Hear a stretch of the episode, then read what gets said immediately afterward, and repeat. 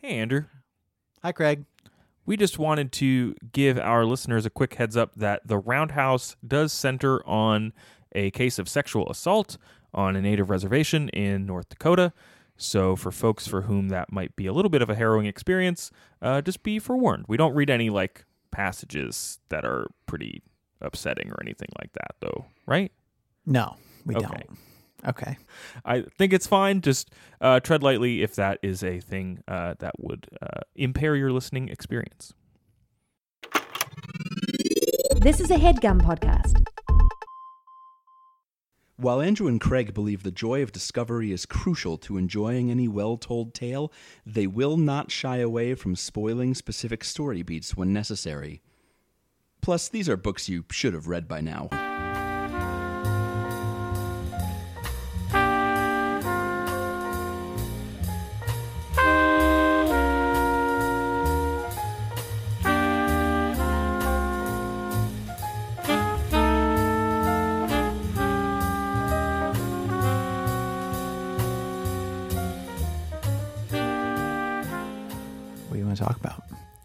Want to talk about?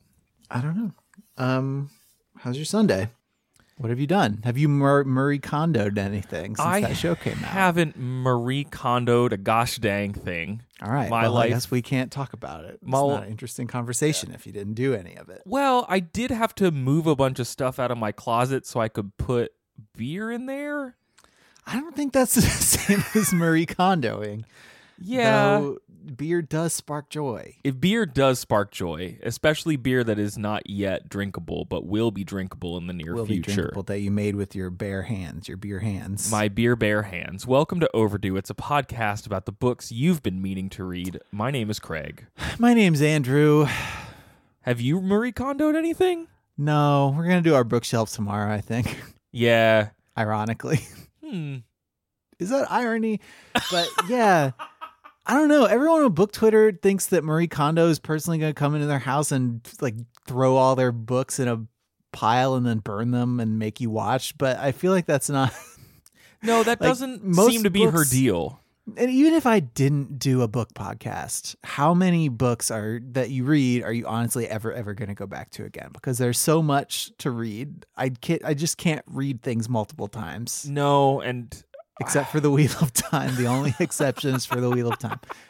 Okay, so you read the the Roundhouse by Louise Erdrich. yes, and it was recommended to us by one of our Patreon supporters, Carol, as well as a couple other people um, when we were talking about native authors recently. So Yeah. So after we read the um the Indian in the Cupboard books, we had we had lamented the state of that book's like representation because it was mostly bad and put out a call like admittedly something we probably should have d- dug into deeper ourselves but put out put out a call for other books that people had enjoyed that were actually from native authors. And yeah this was one one among quite a few. Yeah, and and it happened to be on our list already. So Yeah.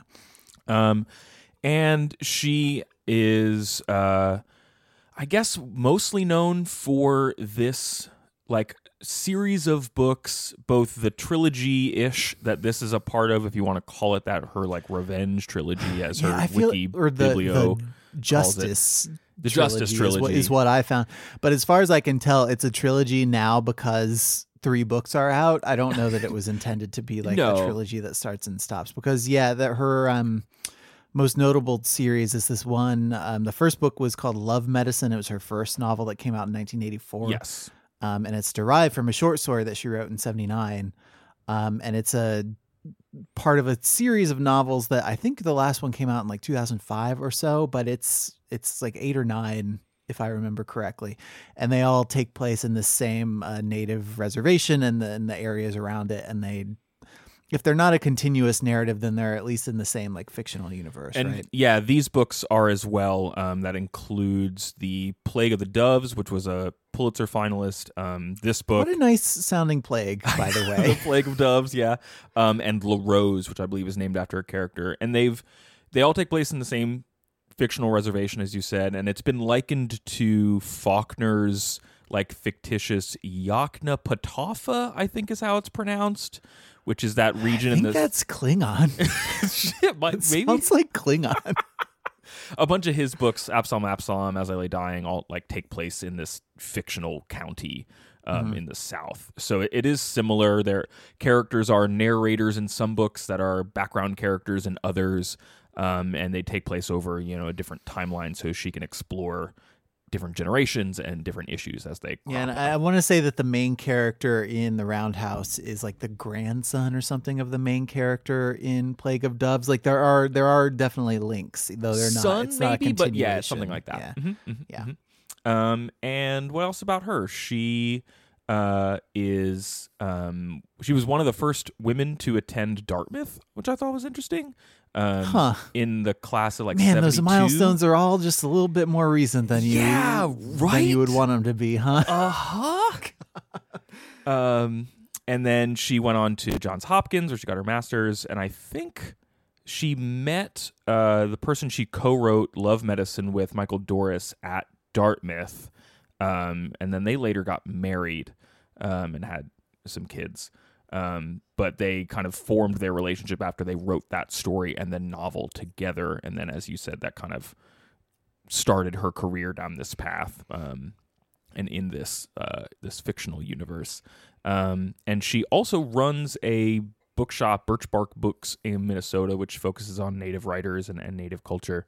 Um, and as we said, this book was published in 2012. It won the National Book Award, um, following Plague of Doves as a Pulitzer finalist. So that's a pretty good, pretty good uh, record so far. Pretty good. Pretty good. um, That's on reviews. Pretty good. Yes. uh, she grew up in uh, North Dakota. Both of her parents taught at a at a boarding school there, and That's just north of the Dakota that I spent part of my childhood in. what can you remind me how old you were when you lived in South Dakota? I always forget. Um, so it was it was three or four years, and it ran from me being like five or six up until I was nine ish. So um, in the middle of, I want to say third grade, we left. Hmm. Yeah, and then you moved right to Ohio from there. moved right to Ohio from there, rural Ohio, and it was a big it was a big culture shock. I'm yeah, I'm sure we've talked about it. this before on other episodes, but like because I never moved as a kid, I feel like that factors a lot into how I feel about like the place where I live my life now and my attachment to place versus Mm-hmm. people who did not move around or who did move around a lot and maybe might feel more comfortable doing that as they move forward. Yeah, I don't know. I, I don't know. Yeah, because I've uh, I spent a lot of my like young adulthood wanting to not be in the place that I was in, which was Mm. still Ohio for the record. Um, so get, getting back to the the roundhouse, the the place where it is set is fictional, but it is still like the real world. It is still the United States as we know them. It is still a reservation of uh, I think the main character is Ojibwe, uh, with and the Ojibwe with the Chippewa are part of the. Correct me if I got this wrong, Andrew. Anishinaabe people.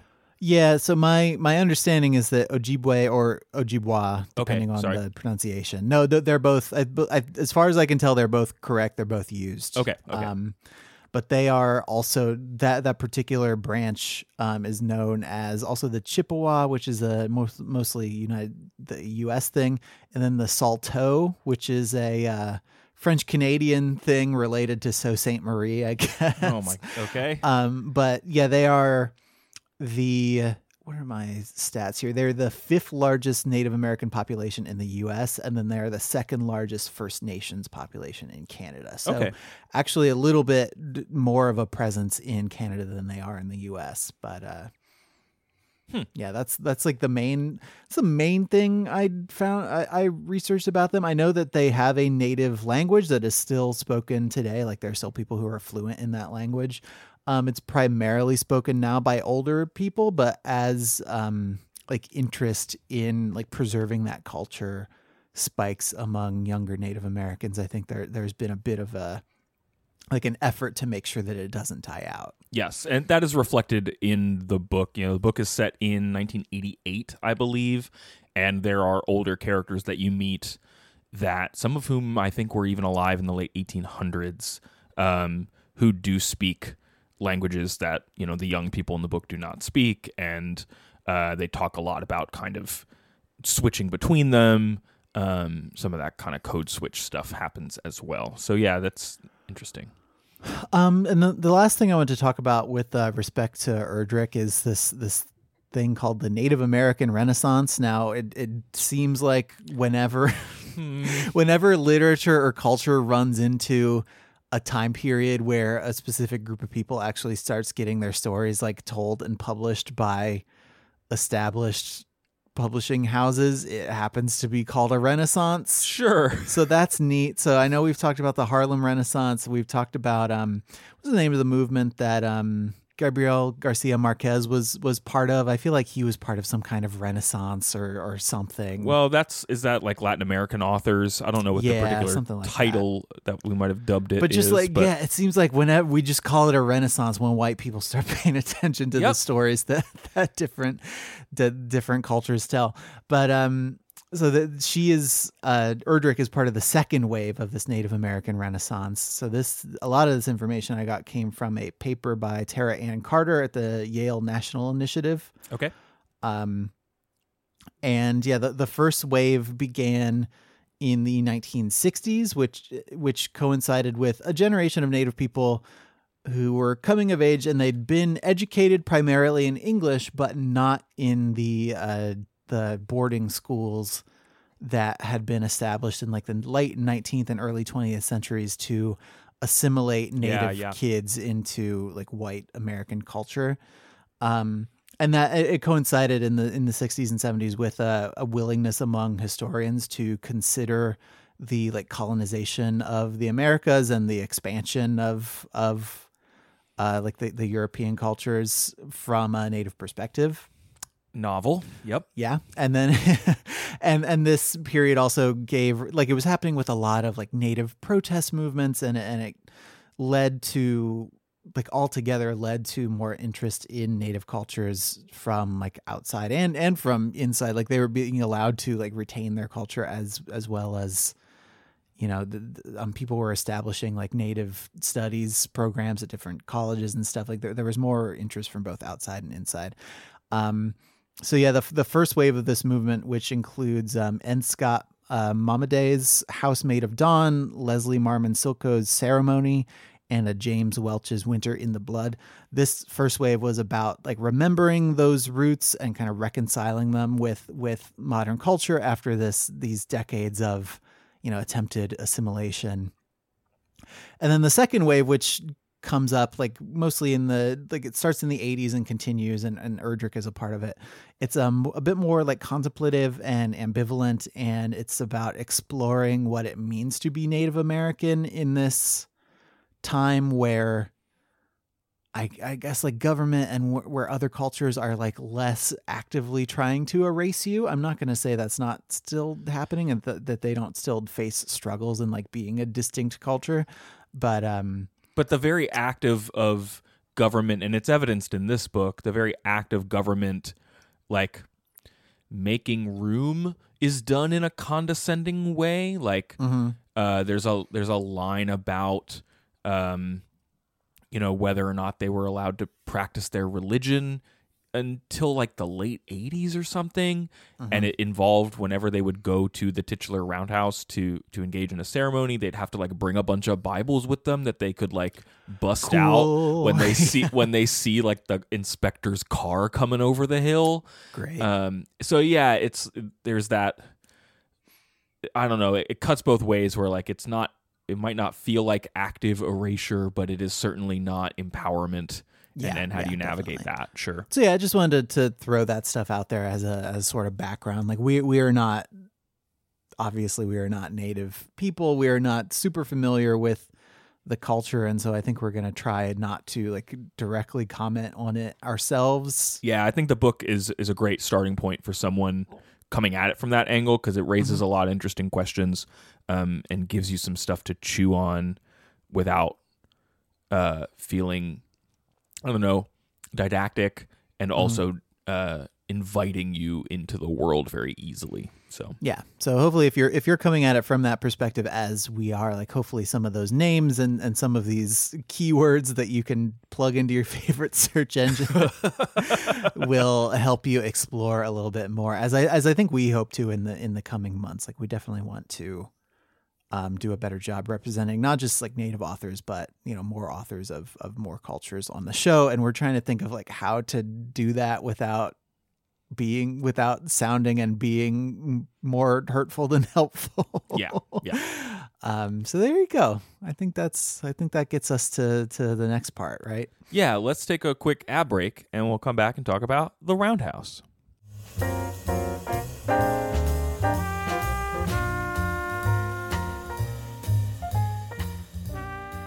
Andrew, it's a new year and it's time for a new me, a new digital me. I like you fine. Like I don't think you need to change that much. Yeah, but my digital footprint, my digital personality, I think could be better. You're just talking about changing your brands, I'm- like changing the narrative around the Craig brand. Yeah, I would like to it's in- a toxic brand right now. it really is, and I need some help. Um, what do you have for me, or who do you know that can help me with my problem? Well, good news. Somebody's paying us to read an ad that just happens to help you with this particular problem. It's our pals at Squarespace. Oh, those guys. Those guys. Uh, Squarespace is a website that helps you make websites. They help you showcase your work, blog or publish content, sell products and services of all kinds, including yourself, That's right. and promote your physical or online business and all kinds of other stuff. TV, VCR repair, and more. Squarespace does all this by giving you beautiful templates created by world class designers. They give you powerful e commerce functionality that lets you sell anything online, anything. Um, and they give you the ability to customize your look and feel, your settings, your products, and more with just a few clicks. You don't got no code. You don't have to patch or upgrade anything ever. And if you do have problems, they have 24 7 award winning customer support that helps you do the thing that you want to do. Um, so if you are interested in starting a cool new website and change changing the narrative around your toxic brand, Yeah, I really need go to do that. you can go to squarespace.com slash overdue for a free trial. And when you're ready to launch for real, use the offer code overdue to save 10% off your first purchase of a website or domain. That's squarespace.com slash overdue for a free trial and the offer code overdue to save 10% off your first purchase of a website or domain. New year, new digital you.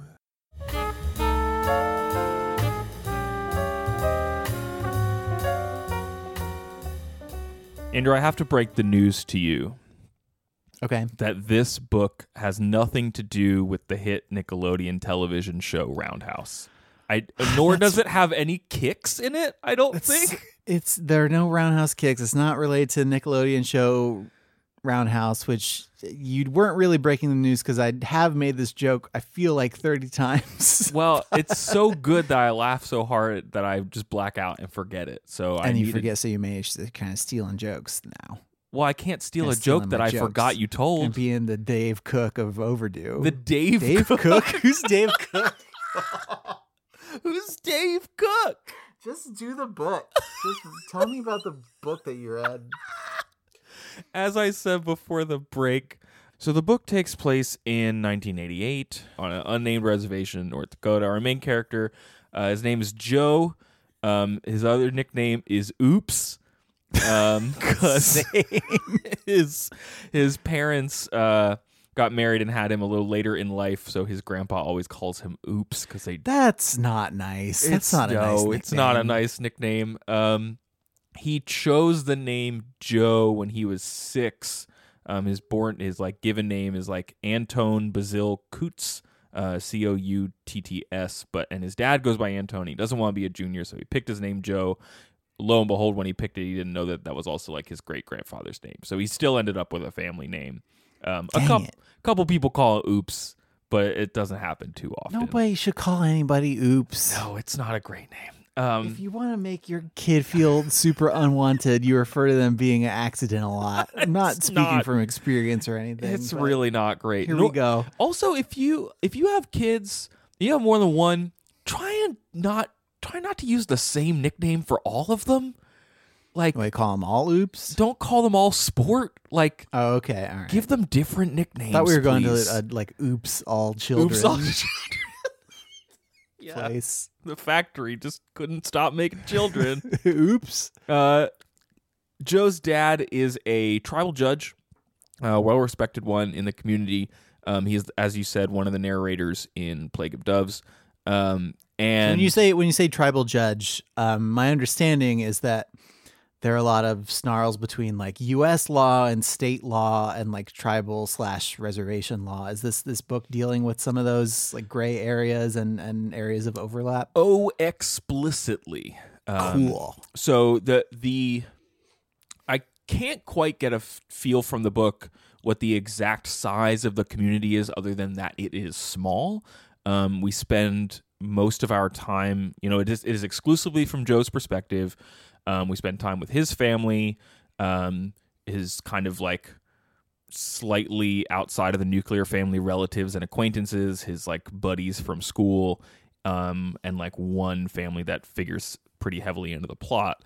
But his parents are both involved in um, like the civics of the community. So his dad is a judge, and his mom works uh, like I think in the like tribal office in terms of like enrolling people and registering whether or not they're part of the tribe, working with the Bureau of Indian Affairs to to make that stuff happen. Okay. So you get the the particulars of all that red tape have really tangible effects on the lives of the main characters, which is very often the case for folks who uh I don't know, I feel like a, a lot of us just like government just exists and it doesn't if you're pretty comfortable, um you don't really worry about it and then as we're seeing in the news a lot today as we record this in January 2019, there's a lot of people who have very explicit relationships with the way government works and what it can provide for you.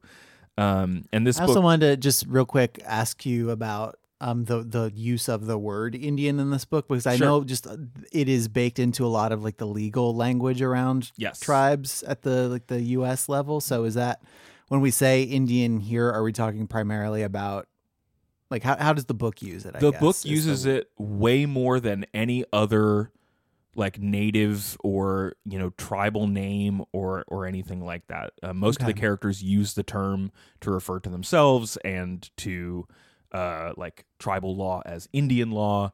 Um, I Yeah, will I just I just kind of wonder how much of that is like habit born of of necessity. yeah I if don't you're know. if yeah. you're dealing with the U.S. government a lot, yeah, it's just it's interesting. Yes. Um, and they're not. It's also interesting because some of the the things you mentioned about the native renaissance and that second wave of authors dealing with like the reality of being of tribal descent today and and living on the reservations today um is interesting because it feels like the way that Indian is used by characters in this book is kind of like a catch-all term for the culture and for your relationship to the US government and to white society in Mhm. as mu- like as opposed to the older characters in the book who will cite specific tribes or nations or people. Okay. Um, so we get early on in the book, it's Joe. We're introduced to his. He's a 13 year old boy. Um, he's living with his parents, um, and the central event of the book is that early on, his mom like leaves to go get a file from the office and then just doesn't come back.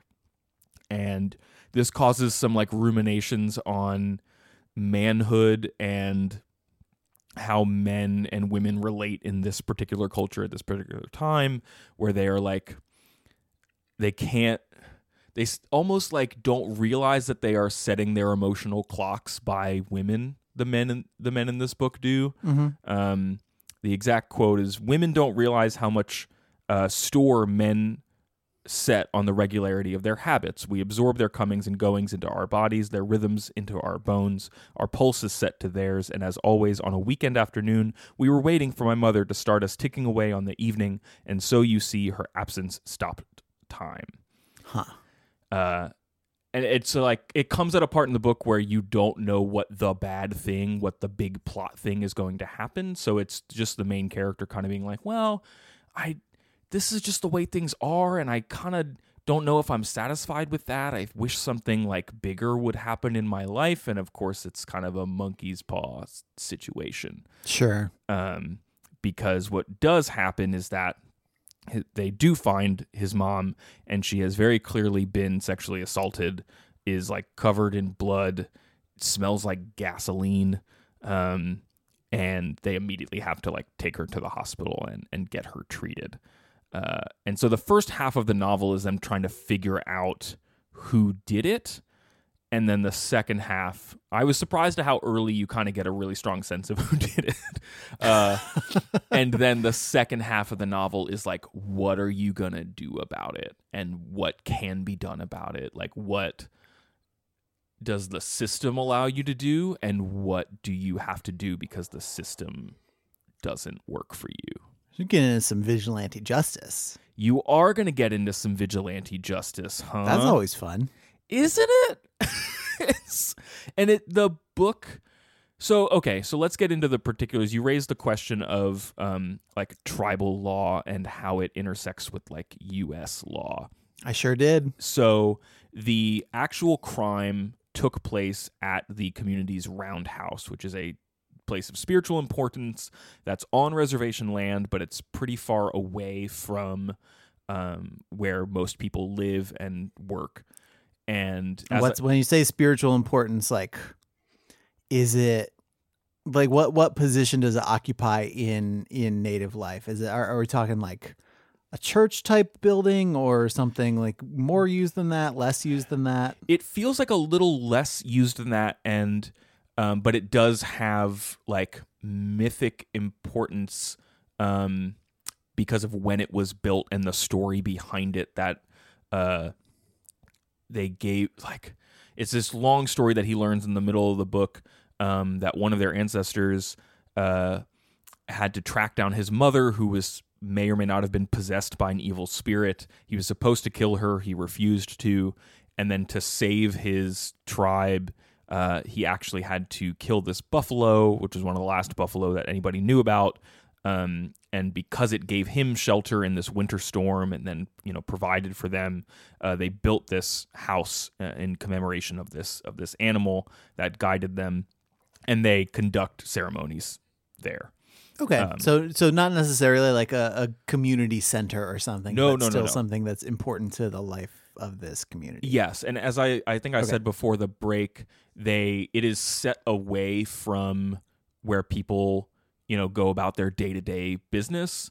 Um, partially because up until a time in the 80s that the book talks about, they had to be kind of secretive about what they were doing there. They had to treat Okay. it like it was. They had to treat it like it was a church, even though they were not doing like Catholic church stuff there. Okay. Um, and the primary suspect in the crime is a white man who is not necessarily subject to tribal law. Uh, it is. It may or may not be subject to federal law because it might actually be on uh, what is considered state park land. And then it may not actually apply to that because it might be on what is considered fee land, which is land that's been sold by the tribe and then falls under other statutes. And all of these, like, um, look, imagine some of the worst gerrymandered districts that people have pointed out in recent mm-hmm. reporting, and mm-hmm. how it's like, how can this county be in five different congressional districts?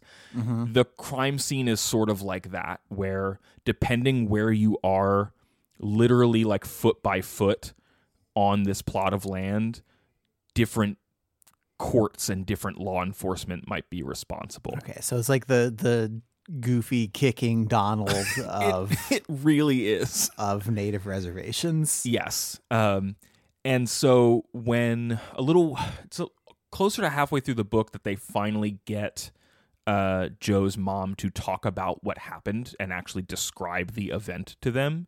Um, and Joe's dad is like really pestering her to say, Do you know where this happened to you? And her head was covered, so she didn't see where she was. And she is, he is like badgering her to be like, Well, did you go uphill or downhill? Were you in the woods? Were you on gravel? Uh, was there a fence nearby? Um, and she can't answer it, and she's getting really pissed at him. And he's like, "Listen, there are three classes of land that meet there, and that will depend on whether or not we can convict and who can convict the person if we ever find them. Sure. Um, so that is like that is a central procedural question that the book does a really great job of uh, manifesting as like lived experience.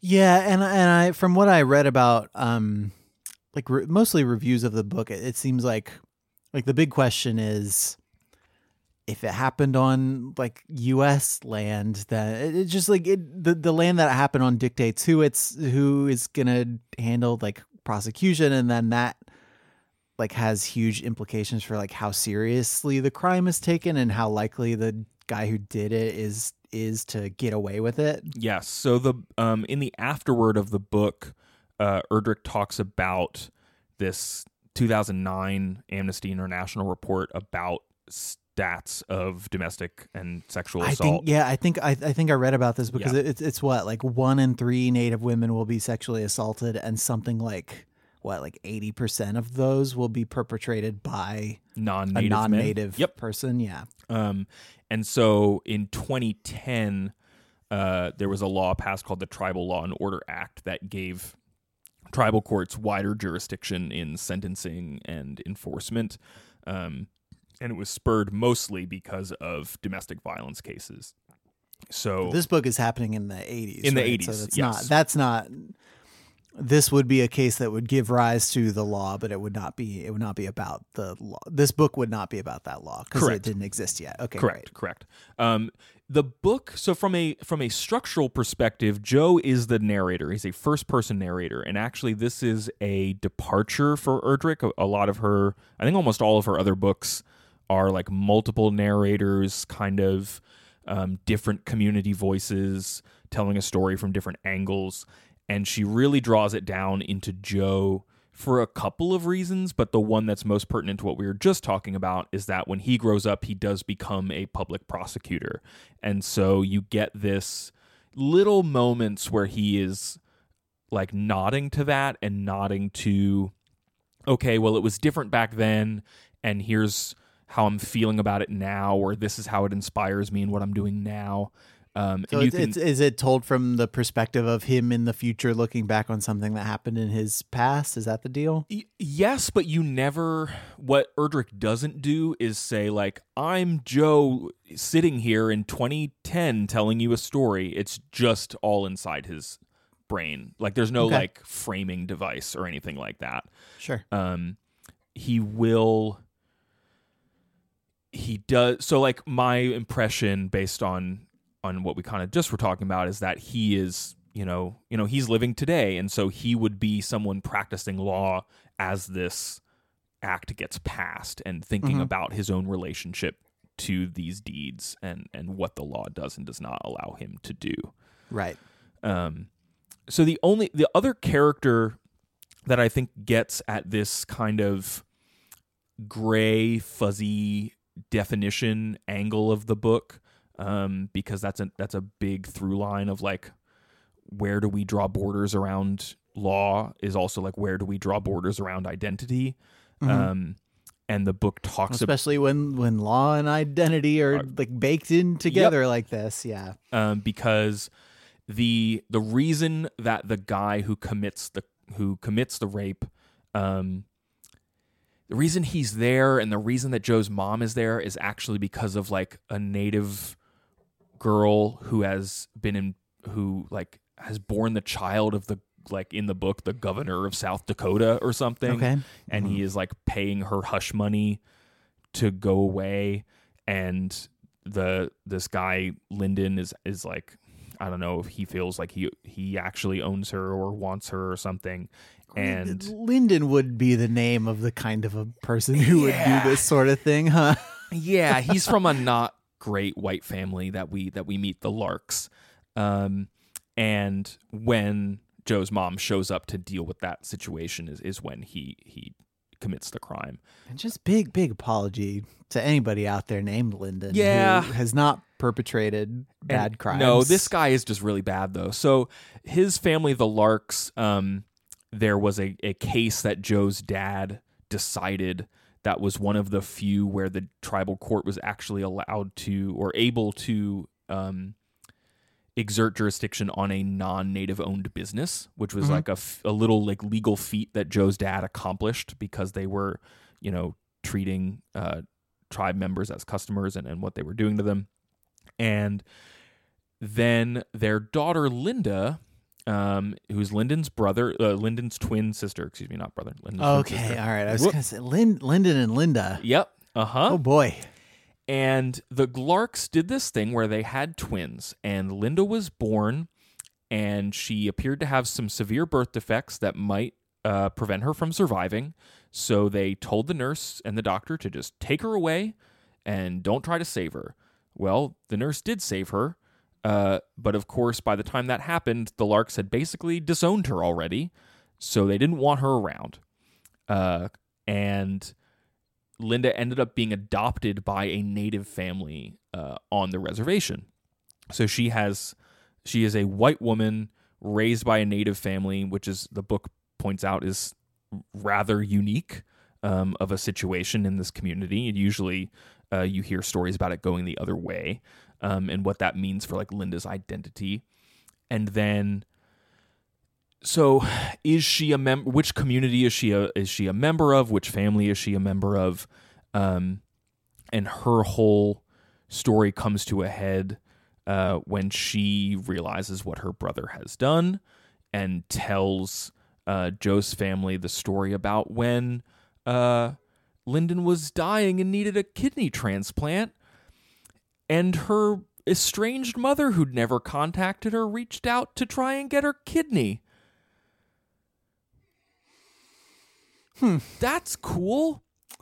That's like, how do you? What's the Christmas card like in that family after that happens? It's pretty bad. Like, dear Linda, thank you for the kidney. You're still not in the will, but we do appreciate the organs. XOXO. Happy holidays, mom. It's really, it's really terrible. mm-hmm. and she knows that he's a bad person and she knows that you know he's a he's a bad person even earlier in his life and she knows that she shouldn't but she can't help herself because she always has felt like something is missing and she's caught kind of in between she is she has like the same fault lines that belie this case belie her very identity not belie See, but that's that's the thing about twins that they don't tell you is there are two bodies in the womb, but there's only one soul. So, for every set of That's what- twins, that's what Do they you- don't are- tell you are you the one that has the soul or not? yeah and turns out she's feeling lacking Just Um, just think about just think about it. uh so that her whole situation kind of reinforces some of the is is an interesting angle into the other identity questions that the book is raising which you know comes a lot from Joe feeling like this teenager on a reservation and what is his place in the world and uh, what kind of person is he going to grow up to be? Um, and then this like seismic event happens to him and happens to his mom and, and his family and he's going to be forever defined by it. So so how does he carve out his identity in relationship to that? Um and that like leads me to a an element of the book that I think was the most surprising to me uh given that I, I knew the central like theme of that this book was exploring uh, violence against Native women and, and the ways in which the the system is not set up to properly handle them. Um, but it's also like a story about a 13 year old boy just like growing up and going like getting into scrapes with his friends and like dealing with sexuality, which is an interesting question in a book that hinges on a rape, right? Uh huh. Yeah, Um, because that like how do you how do you deal with knowing that when you are just barely able to understand the conditions that like created that crime in the first place? yeah, right. so when he's hanging out, he has he has a couple of boys that he hangs out with all the time, Andrew. And I was when I say like I was surprised, I was surprised by how, if not fun, but like I don't know, earnest and uh, kind of bildungsroman-y the sections with him and his buddies felt like it just Okay. it, it was a part of the book I wasn't expecting where he's hanging out with his friends Zach, Angus, and Cappy, and Cappy's like his best friend. He's the hot one in the group. There's always a hot one. Yeah, I, not, I know. you know, just and it's such a burden. It too. is. Ugh. I know you bear it so well, Oh, and thank you. they they get It in- helps to be super hot.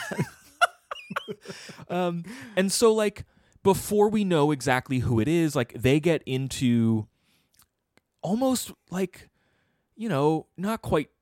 Stranger Things is an. Int- I don't know why my brain went to Stranger Things. The boys do love sci-fi, so this is where maybe where my brain went there. But like the Well, that's just one of the, the bigger creative works in, in the last few years that centers around a group of like adolescent boys. I don't know. so, so yeah, sort of like a Stand by Me vibe, also I suppose, Mhm. um, where they're like crawling around the crime scene and finding red herrings, and they stalk the new pastor in town because they think maybe he did it, and so when they're outside his house waiting to, I guess, I don't know what they're gonna learn.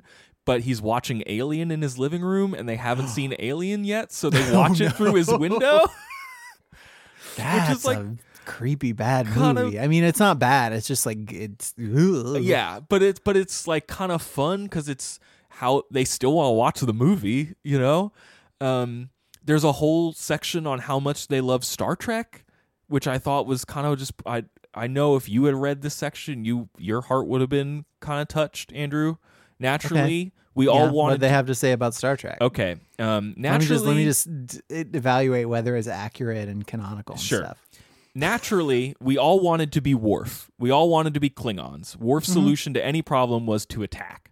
Sure. Um, we liked da- uh, data, data, data. Data, data. You don't. You know how data is pronounced. I got, I got mistaken. We You liked Data idiot. because he mocked white people by being curious about stupid things that the crew would do or say. Which is pretty I don't good. know if that was the intended effect of data, but sure, I like that read of him. Uh, they he recognizes that they were supposed to identify with Wesley because he was like the young one. Nobody identifies with Wesley. he says he was a hump, a bumbling white town baby and wore ludicrous sweaters. Yeah, no, he good. sucks. Wesley sucks. Uh, they like Jean Luc Picard, despite him despite him being an old man. He is French, so they liked him. Mm-hmm. Um, they liked Riker better after he grew a beard. Everybody, yes. Yeah. So did everybody. Um, and this kind of comes to a head with the reason I go into this, Joe says, is that because of this show, we set ourselves apart. We made drawings, cartoons, and even tried to write an episode. We pretended we had special knowledge. We were starting to get our growth and were anxious how we'd turn out. In TNG, we weren't skinny, picked on, poor, motherless, or scared. We were cool because no one else knew what we were talking about. Um, that's like the crux of a lot of 80s 90s nerddom i feel like and uh, certainly the way that it has been canonized as as like an element of culture. Um and in this book in particular it is like a way it is interesting that they have like taken you know they've taken to these characters in in their own way and, and as it maps to their own lived experience I am honestly a little surprised to hear that as 13 year old boys, they don't have a take on the women in TNG. Oh, they Like, do. they? Oh, they Okay. do. That yes. Um, they talk about the hot ones that Worf was with. They talk about Dan- is it Deanna Troi, right? Yes. Uh huh. Yes, and how she's very attractive. So this all kind of boils over into like Joe has a secret folder in his room that's labeled homework, if you know what I mean. um, Just to be recreated as a as a digital folder on many and, Uh-huh. and and many people's like documents folders on their taxes, quote unquote. Mm-hmm. Um, they talk a lot about you know women that they find attractive. Um, Joe has a crush on his uncle's, who he thinks is his wife, but they're they're not actually married. This white woman named Sonja, um, and uh, so they are kind of having these like middle school boy sex conversations. Like Cappy gets into a relationship with a girl from the Catholic Church and has like a whole like escapade where they sleep together and it becomes a huge like scandal. Whoa. And so they are having these like quintessential uh teenage like horny boy scenes um, that are mostly played for comedy, mostly played for relatability. Um, they end up like in scenes with this funny grandma named Grandma Ignatius, uh, who likes to make boner jokes all the time. Yes, Um, Grandma Ignatius. So I'm gonna just gonna read you two of the funny things that Grandma Ignatius re- says because like I was again surprised that this book was taking the time to find humor and relatability in sex and you know developing your feelings about it when it's also about violent crime. Um, so they go to Grandma Ignatius' house at one point uh, to like get some food, and they they go before they go in, they all like check in with each other to not say words that might be like sex double entendres because they don't want her to make a bunch of bad jokes. I um, feel like this is this is how all of my friends approach talking to me about things. I think. So she uh she says at one point, "You boys listen up. You want to learn something? Want to learn how to keep your little peckers hard all your life? Go and go. Live clean like old Napoleon. Liquor makes you quicker and that's no good. Bread and lard keeps you hard." No, you can't say that, Grandma. Grandma. And then uh, there's a there's a later scene where she is hanging out with the grandpa named Mooshum um and she's talking about whether or not he can still get it up because he's like 101 years old. And she says, after a, a hundred years of hard use, it would be a miracle if he only prayed more. She cackled. Mooshum's frail shoulders were shaking. Pray for a hard on? That's a good one. Maybe I should pray to Saint Joseph. He was a carpenter and worked with wood. If my grandma had said any of this to me at any point, I would have turned to ashes and blown away on the wind and then like haunted her house for the rest of forever. yeah, it's it's hilarious. It's very funny. Oh no. And th- that whole like saints and sex joke stuff goes on for like a whole page and a half. It's really good. my dad and my great grandma, when they got together, would just sit in a corner and talk to each other and they would be cussing up a storm. And my grandmother and my mother did not think this was funny, but they were very wrong because it was extremely funny. And so that's the closest analog I have I don't is watching my dad and my like 75 year old great grandma sit in a corner and just like cuss about stuff. I don't think I have a like a randy or like naughty relative like humorous story, but I get the appeal and and the book does a the the book does a good job of like showing how it can be mortifying but also entertaining. I feel like if you if you look around the family reunion and you don't see the horny Uh-oh. relative, then you are Oh, the no. horny relative. So I think it's you. Uh, so then, like, this is all underneath Joe as a character, right? It's part of his background as a character. Um, I alluded to his uncle Whitey's um, partner Sonja. They run a gas station together. Sonja has this alter ego. She used to be a stripper, um, and after her and Joe form a bond after they like find some money near the crime scene and it's like Mhm. it's all the money that the that the governor was using to pay this woman off. They don't know it at the time.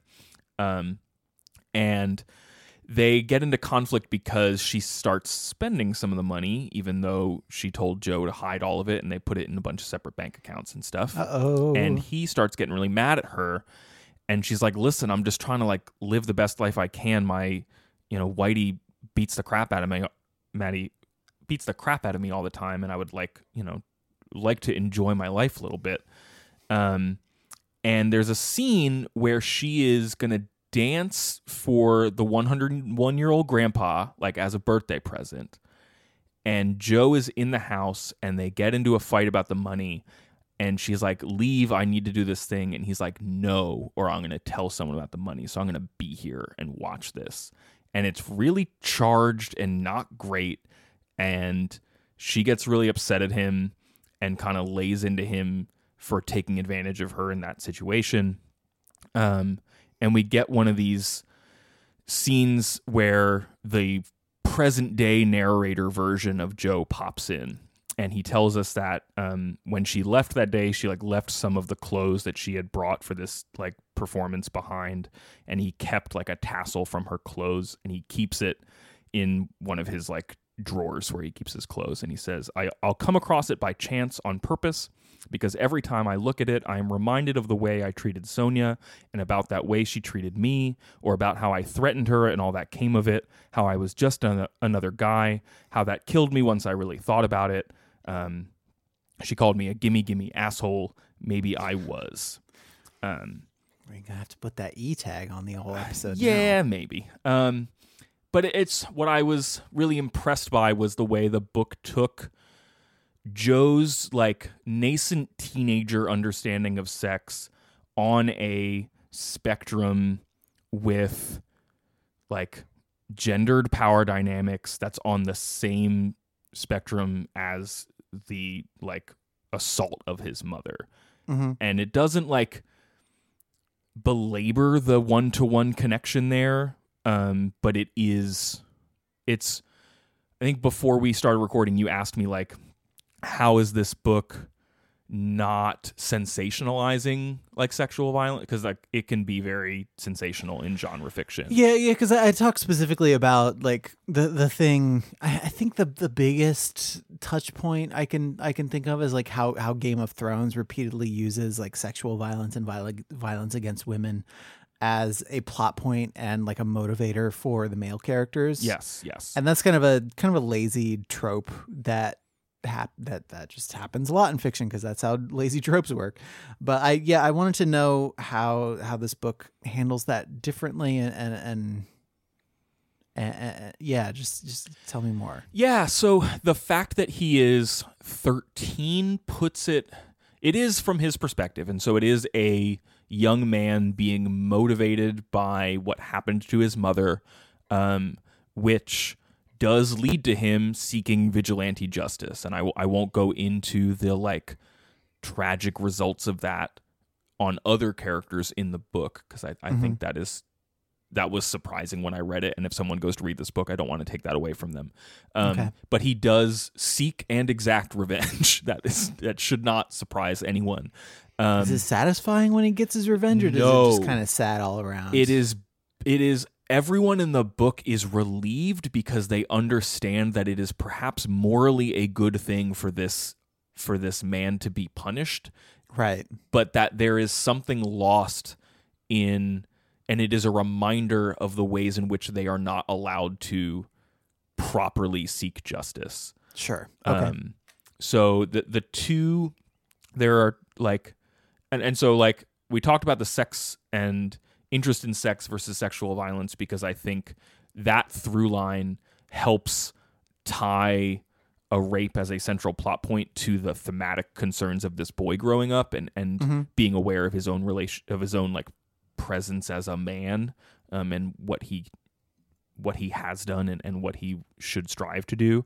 Um but there's also like competing religious beliefs in this book about where evil comes from um so as i alluded to before there's a story that uh, Joe hears while like Mooshum is talking in his sleep um, about a woman who is possibly possessed by a Wendigo, uh, or I think other versions of that noun are Wendigo, um, and that's just evil, and you need to kill it, and you need to excise it from the world.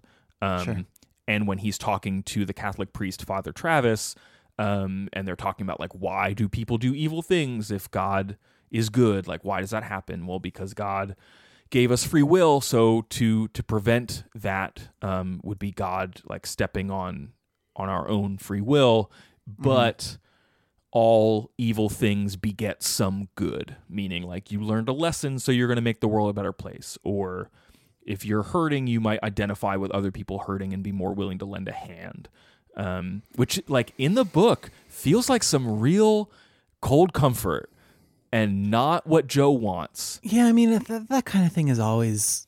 I mean, it's always It's cold tough. comfort. Yeah. but, but it's it's that that's the best thing you can do with with misfortune is to like try and learn from it and try to make something better out of it. And yeah, it sucks because it doesn't help the people who'd suffered from the initial misfortune a lot of the time. But Yeah. but you're you're kind of doing it out of from a place of like empathy and from a place of like forward thinking and and trying to try and make sure and that that's the that's something that bugs me about about the the point of view that says you know i i suffered so you should have to suffer too. Like i think that happens a lot in like the the health insurance debate and like the uh, the higher education and like student loan debate Yep. is you know i had to do this so you should have to do it too.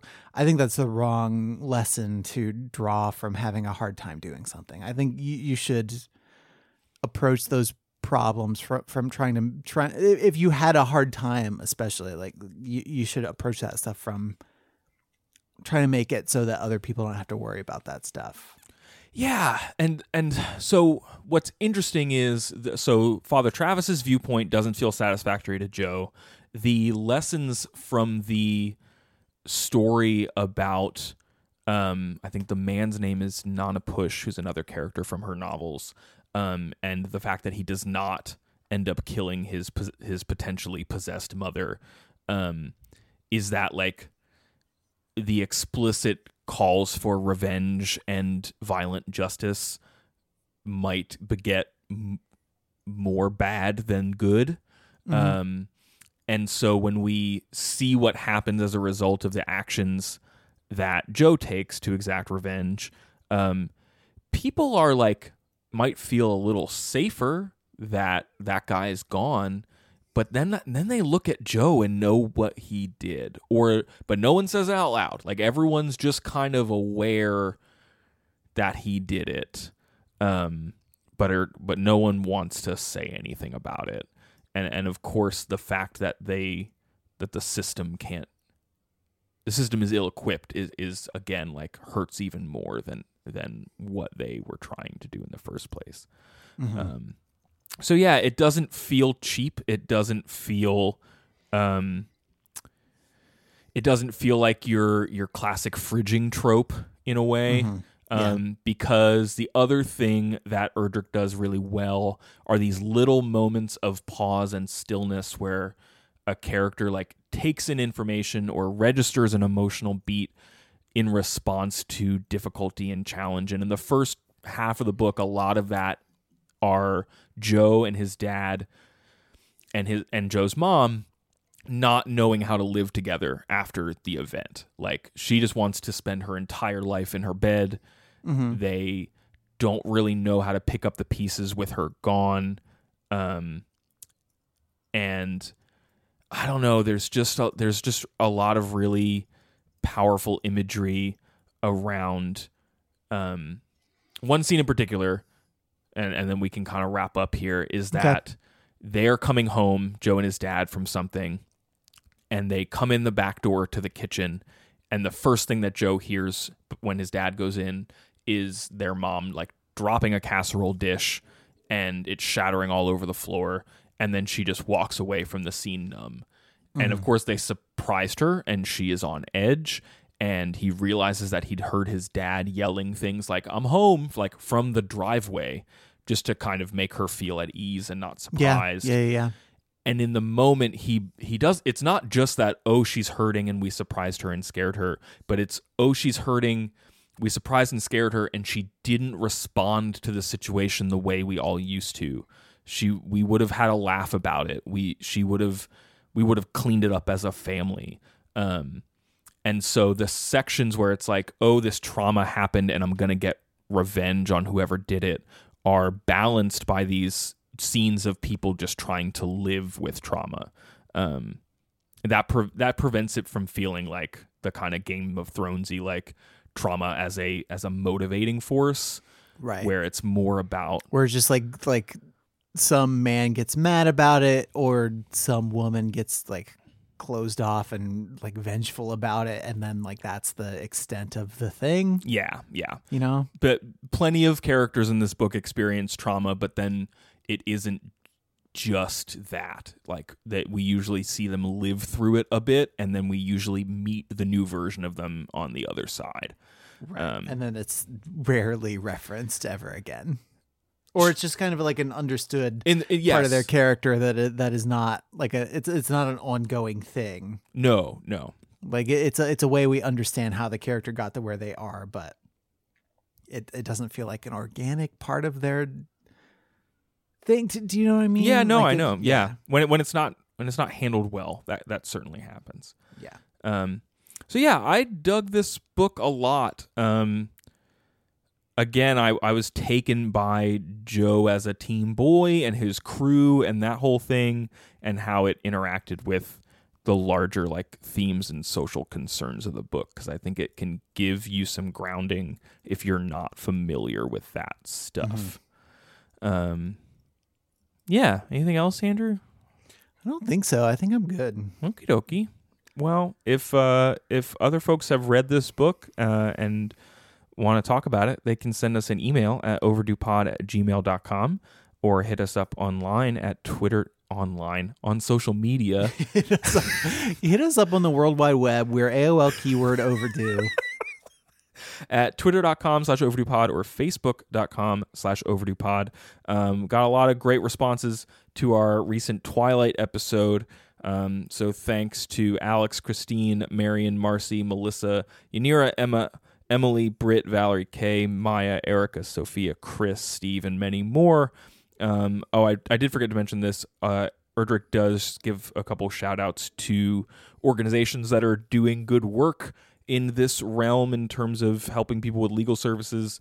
Um, so you might look into the Indian Law Resource Center, among others, um, if you do uh, want to learn more about this work and, and about these issues. Sure. Andrew, if folks want to know more about the show, where should they go? They should go to overduepodcast.com, which is our internet website where we just have a treasure trove of information about our past and future episodes. We have links to Apple Podcasts, Google Play, and RSS. You can subscribe using any of those services. Um, you can also subscribe in Spotify. I haven't added a link because I keep forgetting to do it. a lot of you have been finding us just just fine in Spotify anyway. So great, good for you. You're so smart. What what else do you want from me?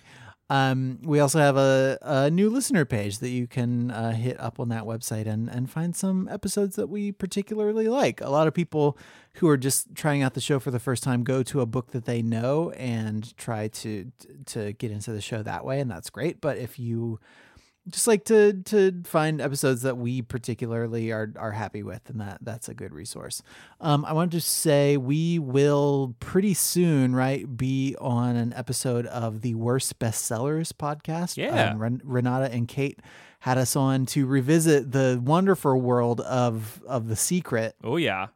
We read personal, definitely real accounts of how the Secret changed people's lives and it was horrible, but the episode was super fun. Um, so be on the lookout for that. Um, they are at the worst bestseller on Twitter if you want to follow them. Um, and then next week, I am going to be reading uh, The Name of the Wind, which is the first book in the King Killer Chronicle series by Patrick Rothfuss. I can't say King Killer Chronicle without feeling very melodramatic about it like every every word in that even the compound word like every word is more dramatic than the word before That's true. And if you are uh, if you haven't been following our Stop Homer Time series on patreon.com slash overdue pod, we will be posting our new joint episode this Friday, uh, January 25th. It's going to be covering books 16 to 19 so we're getting getting to the end of it Closing out our time in Ithaca. Andrew, thanks for talking about a book with me this week. thanks for talking about a book with me too i feel like we don't thank each other enough for doing our the basic obligations of our podcast so new, thanks New year, new you. new year new us all right everybody thank you for listening to our stupid book podcast as always. We will be back next monday with a steaming hot new episode just for you. And until we see you again please try to be happy